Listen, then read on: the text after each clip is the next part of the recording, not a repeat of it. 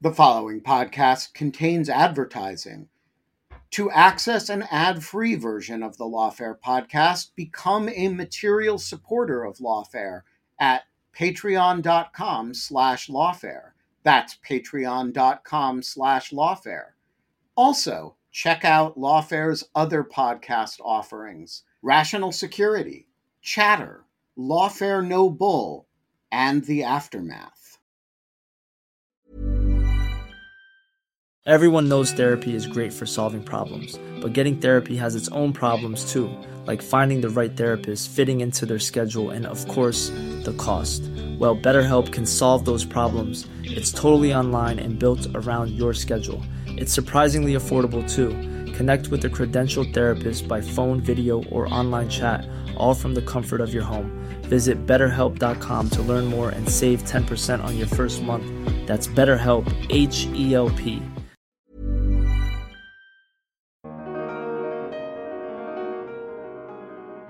And those conflicts between nations create real problems. And I think that we're headed toward a world where states are going to play a role in that. They're going to play a role in internet fragmentation and, and conflicts of laws that burden tech platforms. And I think it's going to be really deeply problematic.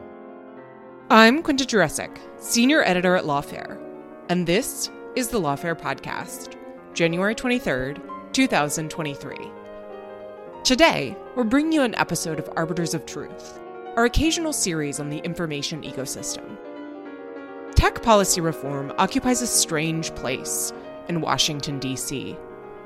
Everyone seems to agree that the government should change how it regulates the technology industry on issues from content moderation to privacy.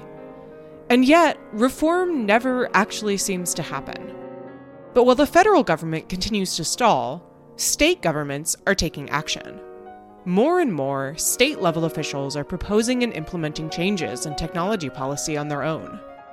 Most prominently, Texas and Florida recently passed laws restricting how platforms can moderate content, laws that will likely be considered by the Supreme Court later this year. To understand this trend, I spoke with J. Scott Babwah Brennen and Matt Perault of the Center on Technology Policy at UNC Chapel Hill. In the past year, they've put together two reports on state level tech regulation. We talked about what's driving this trend, why and how state level policymaking differs and doesn't from policymaking at the federal level, and what opportunities and complications state level tech policymaking could create. It's the Lawfare Podcast, January 23rd, when states make tech policy. Scott and Matt, thank you so much for joining us.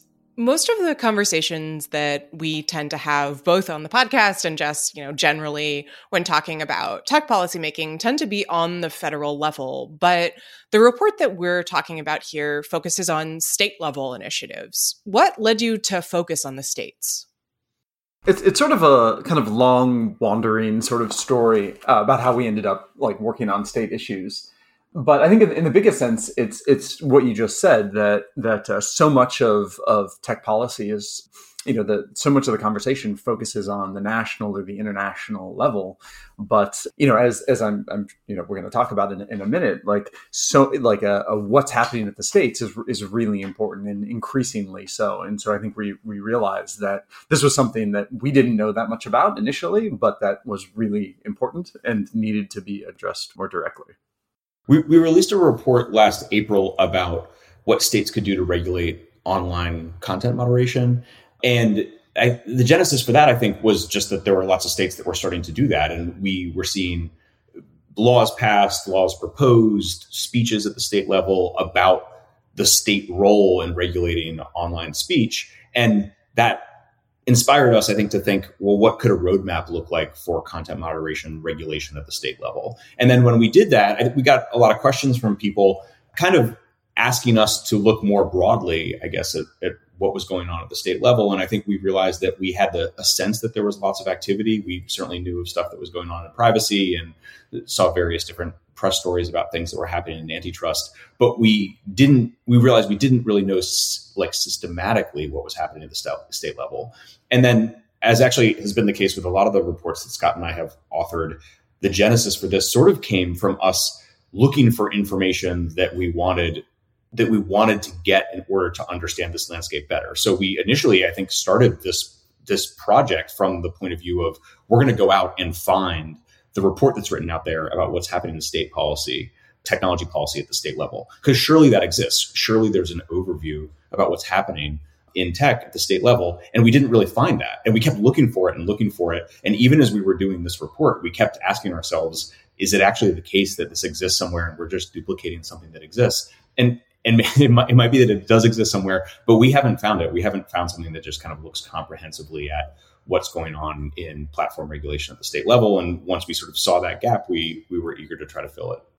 So what why do you think there is that gap? Right why why aren't people paying more attention to it is it just because you know there are 50 states there's dc and a bunch of territories it's hard to figure out what's going on in so many different places is it because we're overly focused on the federal government what is it I don't know. I mean, that, that's a that's a great question, and I think I think, but but I can I can offer some some I guess some thoughts on this or some some guesses. I think uh, it's, it's a couple things. One, most of the regulations that deal with technology and technology platforms right like are national in scope. Like in in, in the the big ones that that uh, have been sort of like the most influential have are sort, sort of like na- national in in scope right? Like section 230 or like you know copa from from uh, tw- 20 years ago. I mean you know platforms sort of operate across the country and and uh, we're dealing right, right with you know business that happens across state lines. And so it makes sense that like the national government is going to deal with this.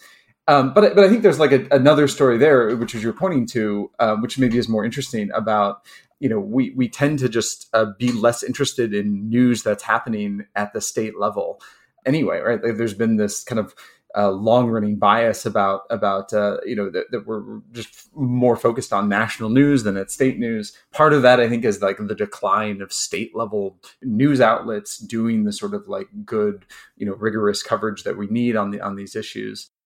I think one thing that was striking for us looking at it, looking at this issue while also reading national reporting on what was going on in tech policy in Congress and doing that at the same time. Because on the state side, we were seeing and, and we can discuss this in more detail, this like structure that pushes in favor of reform actually happening at the state level. That state governments are well structured to to do reform, and then also this big incentive from states, this momentum that states have to do reform. And so we're seeing all this action and potential action at the state level, and there was very little coverage of that. And at the same time, we were seeing a, a structure that I think is consistent with stagnation in Congress, but tons of reporting about what might or might not happen in Congress. And you know that's the um, some of the antitrust proposals and some of the issues related to journalism platform relationships and privacy and children's issues. From probably July 1st through the end of the lame duck Congress, there were lots and lots of stories in the tech press um, and in national outlets about what might happen in Congress. And I think some of that is that when you have when you're a reporter and your beat is covering DC politics and policy, you're going to report on DC politics and policy. And so that means a lot of stories about this bill was just proposed and maybe this bill will pass and maybe it won't. I don't think there's a very strong incentive to cover what might be happening in a legislature in North Carolina or Arkansas or larger states, Texas, Florida, New York, and California, even to some extent. Um, there's just not the incentive to cover it in the same way that you would be covering political issues in DC, even though the prospects in reform of reform in DC seem so attenuated, and the prospects of reform at the state level seem, you know, much much higher. Yeah, I will say that conversations around you know the possibility for for tech reform, for social media regulation, antitrust, privacy remind me a little bit of the running joke journalists had during the Trump administration about how it was always infrastructure week. Uh, the administration was always going to do something mm-hmm. about infrastructure, and it never actually happened. You know, it's it's always privacy week. It's always social media policymaking week. Yep, it's always antitrust reform week. We're almost there. It's exactly. Happen. Yeah. And actually, it reminds me. It reminds me of a dynamic that I have with my daughter around around bedtime. She always prefers her mom to put her to bed. We try to split time equally. And um, whenever I ask her if it's my turn to put her to bed, she always says, "Tomorrow is Daddy's turn. Tomorrow is always the better day." so, so I want to ask uh, before we get into the specifics. about more about Matt what you just described in terms of the structure that pushes in terms of reform happening at the state level. What is that structure and why, in your view, does it differ from what we're seeing at the federal level? And also, if you could spell out a little bit more, you know, what we see happening at the federal level, because I think listeners are probably familiar with the idea that uh, Congress is gridlocked and, and rarely does things, but I think giving a little more context in the specific uh, context of tech policymaking would be helpful. So, uh, at the structural side, I mean, it's it's it's really t- two things. Uh, first, it, it's more common, right, for states to have uh, unified p- political control of government.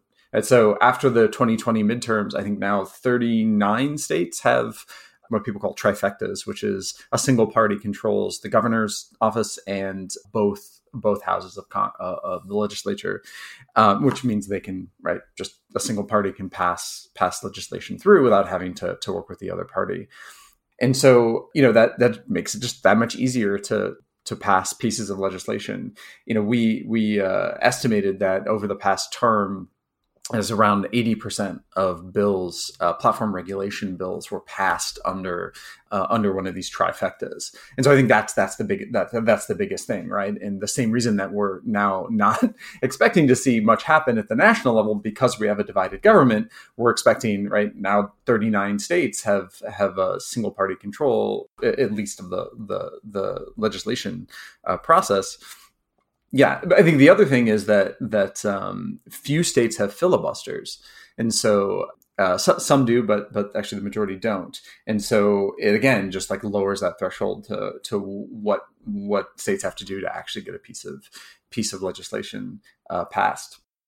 Yeah, and, and that contrasts obviously with the federal level, where the filibuster is alive and well, and I think stands in the way probably of lots of reform where you could potentially get 51 votes in favor of it.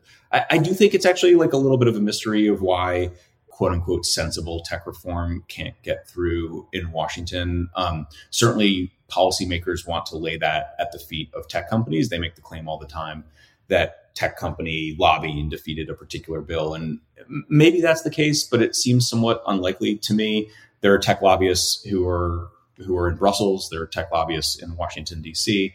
And the Digital Markets Act and Digital Services Act passed in Brussels over big tech lobbying efforts, whereas there's lots of le- legislation in Washington that that can't move forward. And so I, I, think it's probably more likely a structural issue as opposed to or something related to the how Americans tend to feel about the underlying policy initiatives as opposed to the fact that the idea that a lot there's a lobbyist who can actually stop a bill from happening. And I'm not quite sure exactly how that how that is different from what happens at the state level. There is no filibuster, but obviously, you know, there are, I think there are, it's difficult to figure out still, I think, what the right tech policy reform agenda is. Um, that's no different at the state level or at the federal level or at the international level. So it is interesting to see that on the international side and on the state side, they've been able to find ways for momentum in a way that the federal government hasn't. So let's talk about what the landscape looks like in terms of the policy proposals that have been offered at the state level. You sketch out a number um, in your report. Obviously, it's been a few months since then, and uh, new legislatures have come into office. They've put proposals on the table. What what kinds of things have states proposed and actually implemented? Yeah. So, well, the report looks at five areas of, of platform uh, regulation. Privacy content moderation antitrust child safety and then taxation. And so you know I, I, it's said right like you know we see different sorts of proposals in each of those categories. You know i'll, I'll start with privacy because I, I think you know it's probably the you know one of the most significant here and certainly we're seeing the most action now already in, in, in this this year so, you know, over the past was it five, five years since since 2018, five states have have passed comprehensive privacy, uh, consumer privacy legislation. California, Utah, Colorado, Virginia, and uh, Connecticut. And in the in the previous session, like you know, I think two uh, two passed. Uh, bills, but but uh, uh many others, uh, you know, more than a dozen, introduced and were considering these sort of comprehensive consumer privacy bills. We're already seeing those sorts of bills being introduced in states. Um, I, I, think I saw someone estimated it something like you know almost 10 nearly 10 sort of comprehensive data privacy bills have already been introduced just in the past you know already in, in this this month and and you know one side it really speaks to you know that we're not unlikely to see a sort of like national you know level uh, consumer privacy bill uh, pass anytime soon. But there seems to be like a lot of momentum and maybe even sort of like growing momentum here. I think what's really kind of notable here is that you know these these bills you know offer consumers you know a range of different uh, new rights as it relates to to to you know to their data, whether that's editing the data that companies hold about them, or viewing it, or downloading it, or opting out of of uh, of their data being used. But so, of the five that have been passed, four of them, which are all based more or less on this this model from from Washington, the Washington Privacy Act, do not include a, a private right of action for for individuals to to file uh, uh, lawsuits uh, against companies for violations. Uh, unlike the California bill, which, which, does. I think we're, we are seeing a lot of, of bills now uh, in, in, other states that adopt that same uh, model, the Washington Privacy uh, Act, that do not sort of have that private right of action. I think the other sort of key thing about these is is having that opt out rather than an opt in provision. There's been sort of a lot of analysis that that you know that it, it, really makes a big difference, right? Like, what's the default, right? Is the default that companies are not allowed to to to uh, make use of user data unless that they're given explicit permission, or uh, is the default that they can unless the consumers opt out? And we're seeing sort of that opt out standard uh, being the one that that's that's kind of more more uh, uh, common. I think the other thing to say about privacy is is um, beside these like huge sort of comprehensive bills, uh, there's a seem to be a lot of interest in sort of like more narrowly targeted bills dealing with with online privacy. Uh, so, kind of most most notably, whether it's like biometric data privacy or genetic data, we're seeing a, a, a number of bills uh, that passed in the previous session and that are that are already been introduced. Quinta, I don't know if we can ask a question back in your direction, but I'm Please. kind of curious. I'm kind of curious. You follow this stuff closely how close would you have gotten to the number five for the number of privacy bills passed since 2018? Because I, I, was expecting when we started this report, I, I think just based on kind of my sense through osmosis of kind of like tech policy news and stuff, I think I would have said the number was much higher. Is five in line with what you would have expected? I think that's probably around what I would have guessed, but I will say I've seen a lot more reporting on the California Privacy Rights Act than anything else. That it, it feels like California has kind of saturated the news yeah. for for whatever reason. But I think that that does go to your sort of underlying point that it's actually really difficult to keep tabs on what is happening in all of these different states. Mm-hmm. Yeah, I mean, I think we were surprised across pretty much all the issues that we tracked. Maybe not content moderation. Maybe we had like a little bit of a better sense of that. But for the other issues, I think I was surprised. At least I won't speak for Scott, but I, but I was surprised that the number of bills that have actually been passed is relatively few. And so what we were so it's like five in privacy and antitrust. Um, there's been no sweeping reform of antitrust law at the state level. New York proposed a bill that would have done that, but it didn't pass. There was also lots of attention to various different app store regulatory proposals um, in states like Arizona. I don't believe any of those passed either. So even though there was like a lot of smoke around antitrust reform, there wasn't actually anything meaningful passed. So with this report, we sort of did two things. We were kind of looking retro retrospectively at what happened over the last term, and then we were also trying to predict going forward what might be likely to happen. And so the the number five in privacy is kind of a summary of where we've stood over the last couple years. And then the question for us is whether you'd see that rate of past legislation increase in the years ahead. And, and i think our expectation is that it would that there are now several different models not just the california model as scott described.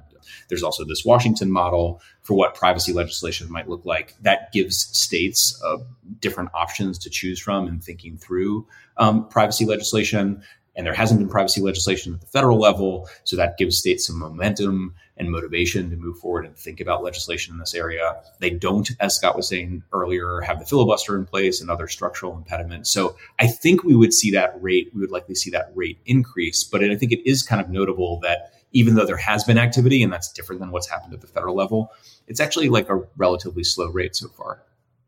And what have we seen in the way of content moderation? I think at this point, listeners are probably familiar with a sort of big ticket um, Texas and Florida legislation, which has been uh, appealed. Uh, it's been dealt with in the appellate courts. It is probably going to be taken up by the Supreme Court. These are laws that variously impose some transparency requirements and sort of limit the ability of platforms to moderate content. Tell me about other initiatives on the state level. Sure. Yeah. Well, the other there were two others that kind of big ones that that were passed recently.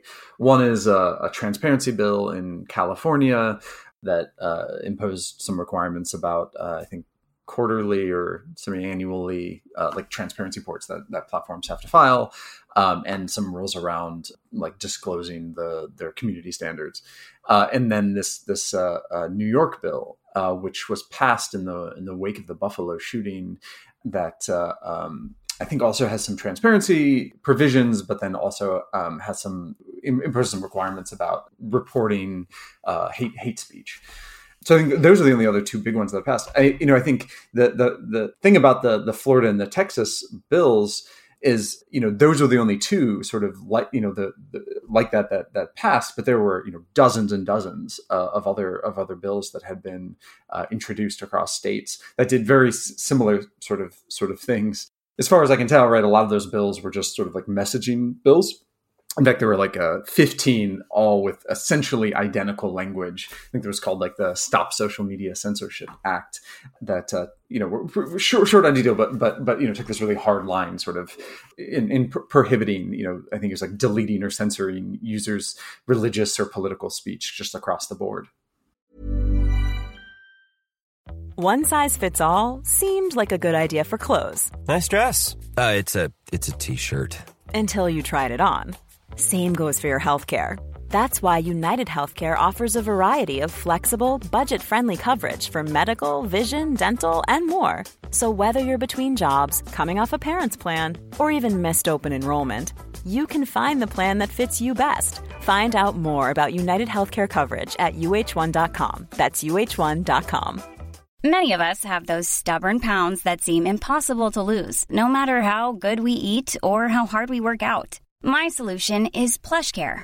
PlushCare is a leading telehealth provider with doctors who are there for you day and night to partner with you in your weight loss journey. They can prescribe FDA-approved weight loss medications like Wegovy and Zepbound for those who qualify. Plus, they accept most insurance plans. To get started, visit plushcare.com slash weight loss. That's plushcare.com slash weight loss.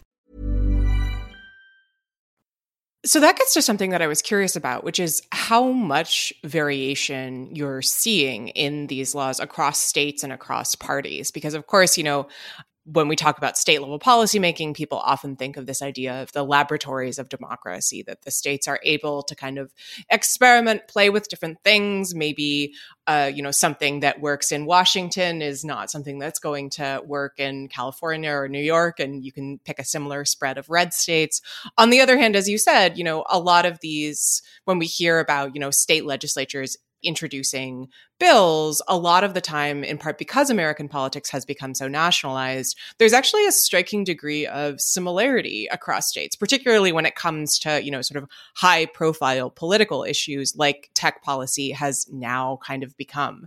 Are you seeing things more, you know, are you seeing variation um, across states and and between states governed by the same party, um, or is it really more sort of the familiar red and blue lines that we see in the U.S. Congress? Yeah, that, that's a great question. So uh, I guess I guess a couple things. So first, you're right that there tends to be kind of maybe more uh, similarity across states in a lot of these areas than than you might than you might expect and and I think you're absolutely right that like part of this is these like big national issues, like a lot of states kind of just fo- follow on. I think the other sort of side of that is to just recognize what it's like to to do you know lawmaking or policymaking at the state level, right? Like state legislatures are filled with um, uh, lawmakers who are, for the most part, part time, who may not have the uh, ability to employ large staffs to help write bills or, or, or review policy. Uh, and the lawmakers themselves might not have a great deal of expertise in the, the topics that they're discussing and they're considering. And so, you know, in that in that landscape, other organizations uh, have a lot of sort of influence, whether that you know, in, in, whether that's uh, writing model bills or draft legislation, um, or just kind of providing you know expertise and advice kind of behind the scenes. And so I think you know, or or you know, a lawmaker in one state sees something happening in another state and and and just sort of I mean, for, for lack of a better word, just kind of copies the legislation that's being that's being introduced and so I think that sort of you know explains some of the the commonality seen. Uh, you know, the, question of like the difference between the left and the right here, I think, is a, is a much is a much sort of bigger topic. And I think in in dealing with tech, I think what, what's what's kind of fascinating to me is that the party lines, the divisions don't always sort of fall as you might expect, and we actually see maybe more agreement than you might expect at least at the level of like recognizing that there's a problem or like at the level of you know interest or commitment to do to doing something in the in the realm of of of uh, platform regulation. Now that does sort of fall apart when, when, it gets to the specifics, you know, of like what exactly needs to happen. But but um, you know, we see both both the left and the right like kind of agreeing that um, maybe trans you know there should be additional transparency requirements placed on platforms or agreeing that we need additional privacy protections for for uh, uh, for for consumers you know that, that doesn't always work out in, in in terms of like grand grand compromise yeah, I mean that that sounds very familiar at the federal level too, right? That there there's a sort of a general sense that um, the internet is bad now, um, but but nobody can agree what to do about it. I mean, you you note in the report that sort of there are Democrats who want platforms to take more things down. There are Republicans who want platforms to leave more things up, and so even though there's a sort of generalized dissatisfaction, there's actually no real uh, agreement on what precisely the problem is. And I, I, wonder whether that goes back to the point that you made earlier on that because there are more and more state legislatures that are unified and controlled with the governor, that that just makes it easier for one party to kind of bulldoze ahead um, in a way that's not really possible at the federal level. Is, does, does that sound right to you? Yeah, yeah, I, I think I think so. I mean, you're, you're absolutely right. Like certainly in the in the in the um, as it relates to like content moderation yeah, like both parties agree that you know something's wrong, and maybe there's a space for the government to sort of do something here, but they they have total diametrically opposed sort of sort of accounts of like what the problem is. And but you're, totally right too that that uh, the successes we see at the state are, are pretty much yeah a result not of like compromise across the parties, but but of a single party being able to to get legislation through. I, do wonder if a culture of experimentation is part of what drives state activity. That that the laboratories of democracy line is not just kind of a abstraction, but is actually something that sta- that states take seriously, and they're more willing to experiment with different policy options than federal lawmakers might be. I, I still think it's a really interesting thing to try to put your finger on what were the contributing causes to a Congress where House and Senate are both controlled by Democrats and a White House controlled by a Democrat, where Democrats have run on reforming the tech sector as one component of their of their policy agenda. And they have that unified government for two full years and aren't able to get through meaningful reform of the tech sector again, I, I, think there's like tends to be a sort of knee jerk reaction to point a finger at tech lobbying. And that just, I think that probably is a factor. I, I don't think it's the driving factor. And I do wonder a little bit if there's not a structure in Washington to pass proposals sort of for the purpose of experimentation to try to understand how they actually work in practice and then to learn from that and then to improve those policies over time. And it seems like at the state level, there's a little bit more willingness to to move in that direction. I, I think in tech generally, there's just an enormous amount that we don't know. Like, I think, for instance, that there are a lot of elements of comprehensive privacy legislation that will make it more difficult for startups to compete with large platforms. I don't know that that's the case. I'm guessing that that's the case. I, I think there's there are reasons that I think my judgment there is informed, but it's also very possible that that judgment will be wrong. And so I think it's it's constructive that states would do things that I might or might not agree with, you might or might, might not agree with, Scott might or might not agree with, but where we can see from policy that's implemented how it affects various different considerations over time and then learn something about about what smart tech policy looks like going forward. And that's just not really happening in Washington. It's it, that activity is really international and at the state level. Yeah, that that gets to something that I've been thinking about, which is, you know, to some extent it seems like a lot of the tech policy proposals uh, in Congress, some of which seem to really have legs, have fallen down because they just weren't very good. right. And that, that's not to say that Congress never passes bad laws. Of course it does. And I think that uh, the recent reform to Section 230, which goes by the acronym FOSTA, that carves out uh, holes in Section 230 uh, for content related to sex trafficking, is a great example of a terrible policy that was successfully made by Congress. But you know, you see all kinds of things with the antitrust legislation, for example, that seemed like it might really go somewhere. That there was a, an outcry from uh, a lot of journalistic and, and tech policy think tanks. Um, there was the Earn It Act that would have uh, addressed encryption policy that also there was a lot of criticism of, and it, it also went nowhere. So I wonder though, you know, when you look at the policies that are being proposed and actually passed and implemented on the state level, are they good policies in your view? Like, or even if you don't agree with them, are they interesting, thoughtful, creative ways to address these problems? Or is it more that, you know, these are state governments that are able to kind of push ahead when the federal government might get snarled up. And so we end up with potentially bad policy that is being implemented and kind of experimented with, but might not be something that you'd actually want in a perfect world to see implemented. So I think I think it's a great question, and and we actually tried to stay away from kind of a prescriptive approach in the report. We tried to stay away from kind of coding various different proposals as as good or bad. Um, but I think the short answer, and I'm not trying to be flippant, but I think the short answer to your question is is actually, if we're honest with ourselves, we don't know. My, my guess is that CCPA, which is the privacy regulation in California, will decrease innovation and will make it harder for startups to compete with large incumbent platforms. But I might be wrong about that my hope would be that we really try to learn from the implementation of these laws to understand if they work in practice. And I think probably my deepest concern is that we don't have a mechanism for doing that. And I think FOSTA, the, the example that you raised, is a really good one. There was all this debate beforehand about whether FOSTA was going to be productive in practice. It was supposed to protect sex workers. Um, now there are there's a movement amongst sex workers that are campaigning for um, the, the law's repeal.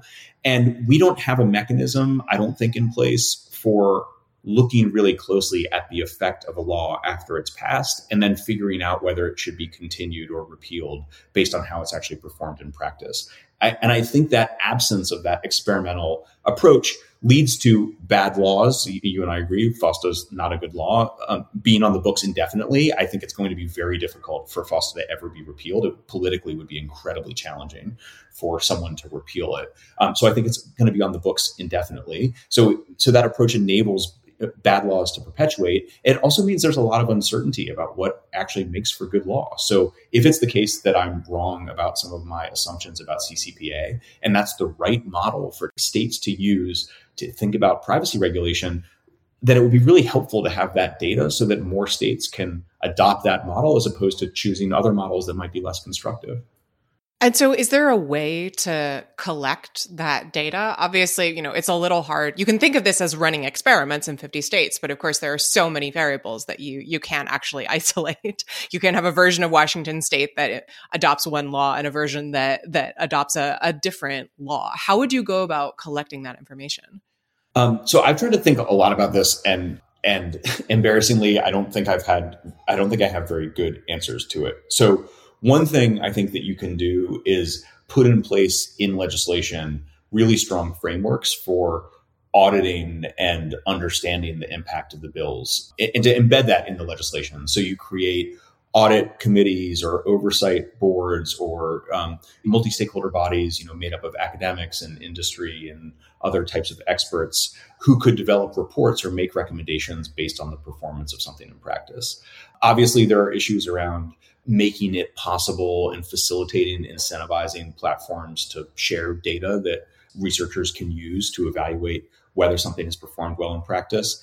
Um, I think there are a, a, range of other issues too. I mean, Scott and I have talked extensively and written about a little bit incentives in the in, within academia to actually do research on these kinds of issues. I think often these kinds of issues are not particularly compelling for academics to study, and we need there to be, I think, more funding around kind of brass tacks evaluation of how various different laws perform in practice in order to generate the kind of insights that will enable us to make to, to, reach better conclusions, smarter conclusions about what policy works and what doesn't. And, and, and there are places all like all over the world now where I think like we really this gap in learning is really significant. Like Europe is in the midst of the biggest overhaul of tech regulation of our time. I think the Digital Markets Act and the Digital Services Act are really going to, in fundamental, important generational ways shape the future of the tech sector. And I don't believe that will just be in Europe. I think it will be globally. But what are the mechanisms that we have in place to understand the trade offs inherent in the rules? I don't think that you get anything cost free. And the Digital Markets Act will have costs. How are we quantifying those costs? And what are the mechanisms that we're putting in place so that we can learn about them? And are we developing similar mechanisms on the benefit side to understand do the promises of an act like that that has been that is that is so significant are we seeing the benefits that align with what the promise we have been promised from policymakers who who pass those laws? So I, I just don't think we have kind of a culture or structure of learning and experimentation and data collection that really enables us to understand what smart tech policy looks like. So, I want to talk a little bit about what it looks like to have all of these different policies kind of layered on top of one another. And I think that, you know, talking about um, international regulation coming from Europe is a useful way to do that because there's certainly been a lot of conversation um, among tech policymakers in the United States about how, you know, the DSA, the digital and the Digital Markets Act, they're coming, they're here. Um, they're going to shape how companies act because uh, in the same way that Americans started getting a lot of emails about how companies were very concerned about protecting their data when the General Data Protection Regulation came out a few years ago in Europe, it doesn't really make sense for companies to have you know one system for privacy, content moderation, et cetera, on one side of one border and another one on the other side. Um, if we envision you know state tech policy making, what we then end up with is this kind of you know layer cake where you have the state policy, the U.S. federal policy which may or may not exist, but there are, of course, federal laws that constrain what states can do, and then international policy coming from from Europe on top. So I'm interested for your thoughts on how that works. Would you expect that that would create chaos? Are we going to end up in a situation where platforms kind of cater to the the lowest common denominator, or I guess the, the highest common denominator in terms of abiding by the the strictest regulations? What would you expect to see? I think this is exactly the right question, and in some ways seems like the kind of the most important issue I think for tech platforms and probably users of tech products over the next few years. Um, and that's because it won't just be, I don't think, least common denominator issues. I think we should also anticipate that there are going to be direct conflicts between states around what the legal regime looks like. And the lens that we've used to look at that is how states will react to a world where Roe versus Wade has been overturned. And they'll take action, I think, in privacy and content moderation related to abortion that will put states in direct conflict with each other. And this isn't just speculative, this is already happening.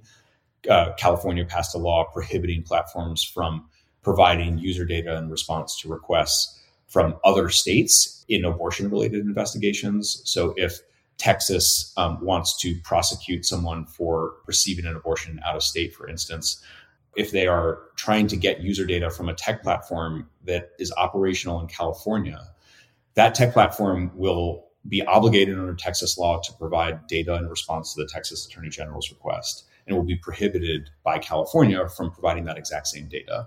And that puts platforms in an impossible position. And I think it's very unclear what that will mean in practice. We we know what that looks like a little bit from international conflicts we've had where the Indian government or the Brazilian government is requiring a tech platform to provide data in a case where the platform believes it's barred under US law from providing that data. And what that the, the result of that is that executives get arrested or services are blocked or banned or there are massive fines that are issued or there are different compromises that are made that I think raise concerning uh, human rights issues. And those conflicts between nations create real problems. And I think that we're headed toward a world where states are going to play a role in that. They're going to play a role in internet fragmentation and, and conflicts of laws that burden tech platforms. And I think it's going to be really deeply problematic. I agree with with most of what Matt said. I mean, I think the other the other side of that though is to go back to what we were talking about a, a few minutes ago not that much has happened, right? like states haven't actually passed that many significant bills in regards to platform regulation. So we have a handful of privacy laws, which are actually pretty similar. You know, not, I'm not, you know, not not to. I'm sure that that uh, companies would, uh, many companies would complain that already they have many headaches about how to deal, how to comply with, you know, all of these different existing rules. But yeah, I mean, um, c- certainly the situation Matt, Matt is describing is really concerning, and and I think especially in that specific instance, I think going to lead to some some really really or scary and and and difficult situations. But you know, in as relates to some of these other areas, um, I think we just have to sort of see how it how it all kind of plays out. We, we've talked to other people in the industry, by which I mean not just companies, but like uh, um, people who work at various different advocacy organizations and stuff. And I don't know if anyone is as exercised about this issue as as we are. I mean, it seems so inevitable to me that abortion will drive laws that that create real challenges for platforms, and that those aren't don't end up just being like abstractions, but actually create risks and burdens and problems for users. But as Scott is alluding to, like it, it could be that we're wrong about that. It, you know, it could really be that the volume is not as acute as we think it is. And you know, going back to our conversation about experimentation and learning and stuff, I mean, I would be very, it would be very interesting to understand if that if there ends up being a very limited volume of abortion related legislation that implicates the tech sector that will be really interesting to understand why that's the case. I can't i can't see it. It just seems like s- states that lean left have a very strong incentive to do things that are protective of reproductive rights. States that lean right have a very strong incentive to to take more restrictive approaches to reproductive rights and they will move very hard in those directions. And because because abortion, I think, involves how you can speak and what you can say, and also your right to control your data. I think tech companies will be implicated, but we might be wrong. So, are there things that you would like to see from states? Do you have particular recommendations that you have in mind? Yeah. So, in the report that we put out at the beginning of the year, that looked just at you know s- state regulation of, of content online platform content. Um, we, we do have a series of recommendations. You know the, the idea of that report really was like you know given that states are seem to be interested in doing things like you know texas and florida uh, which uh, you know in, in, full disclosure when we wrote the report seemed maybe a bit more um, unlikely to to actually endure than than it, than they do today. But the, the idea was, you know, there are all these kind of proposals which which seem kind of terrible. Uh, what can states do that is that is clearly legal and might actually kind of uh, improve the situation of, of online content? And uh, what we ended up talking about is you know strengthening uh, enforcement of existing sort of laws uh, related to online online expression things like bringing, you know, states have the capacity to sort of bring cases uh, under existing UDAP, uh, like un- unfair and deceptive tra- trade practice laws uh, for, I think we use the language like egregious and systematic violations. Uh, so, so when a company promises one thing and then doesn't doesn't do it, but in a in a in a, in a big way, you know, they, they can bring cases. But on the other side, like you know, we need states can really do a lot to help us just sort of better understand the problem, uh, the problems that you know of, of online expression and online content, and so they can direct funds to research and study, um, and then and then they can do more to sort of just like build the underlying infrastructures that support sort of healthy commun- healthy communication healthy dialogue. So they can they can support schools and universities and libraries that's all you know really incredibly important uh, work that that states can do that simply we cannot have sort of like healthy online discussion with, without but is often sort of overlooked in these conversations. I think people often think of that sort of the idea of study to be a sort of throwaway that's is code for do nothing or protect large platforms or something like that. And um, i think that's i think that's a fair criticism i understand why you know, putting a lot of emphasis on trying to understand the problem more deeply doesn't feel satisfying to people, particularly if they're really focused on accountability. But Quinta, as we were saying earlier, just in like thinking about you know about FOSTA, why did that happen? What have we learned about it? How can that inform future policy? It, it does feel to me like there's a lot left to understand about the nature of both the challenges in this field and then also about how different policies would play out in practice like what you know what are the real impact of various impacts of different policy proposals. And so we really mean when we say put more emphasis on understanding um, we really mean it as an in an active way like re- you know really trying to develop very concrete data gathering techniques research policy experimentation that would enable us to really have a much better understanding of what policies will work in practice. And so the idea here isn't to like stave off regulation, it's actually to try to create an environment where there would be smarter regulation in the future. All right, let's leave it there. Scott and Matt, thank you so much for joining. thanks Thank so you. much for having us. You've been listening to Arbiters of Truth a Lawfare podcast series on the information ecosystem. You can find past episodes in the Lawfare podcast feed or in the separate Arbiters of Truth podcast feed. The Lawfare podcast is produced in cooperation with the Brookings Institution. You can get ad-free versions of this and other Lawfare podcasts by becoming a Lawfare material supporter at patreon.com backslash lawfare. You'll also get access to special events and other content available only to our supporters. This podcast was edited by Jen Patja Howell. And your audio engineer this episode was Cara Shillenn of Goat Rodeo. Our music is performed by Sophia Yan. As always, thanks for listening.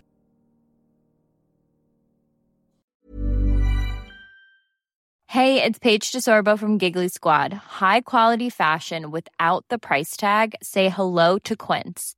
I'm snagging high-end essentials like cozy cashmere sweaters, sleek leather jackets, fine jewelry, and so much more. With Quince being 50 to 80% less than similar brands. And they partner with factories that prioritize safe, ethical, and responsible manufacturing. I love that. Luxury quality within reach. Go to quince.com slash style to get free shipping and 365 day returns on your next order.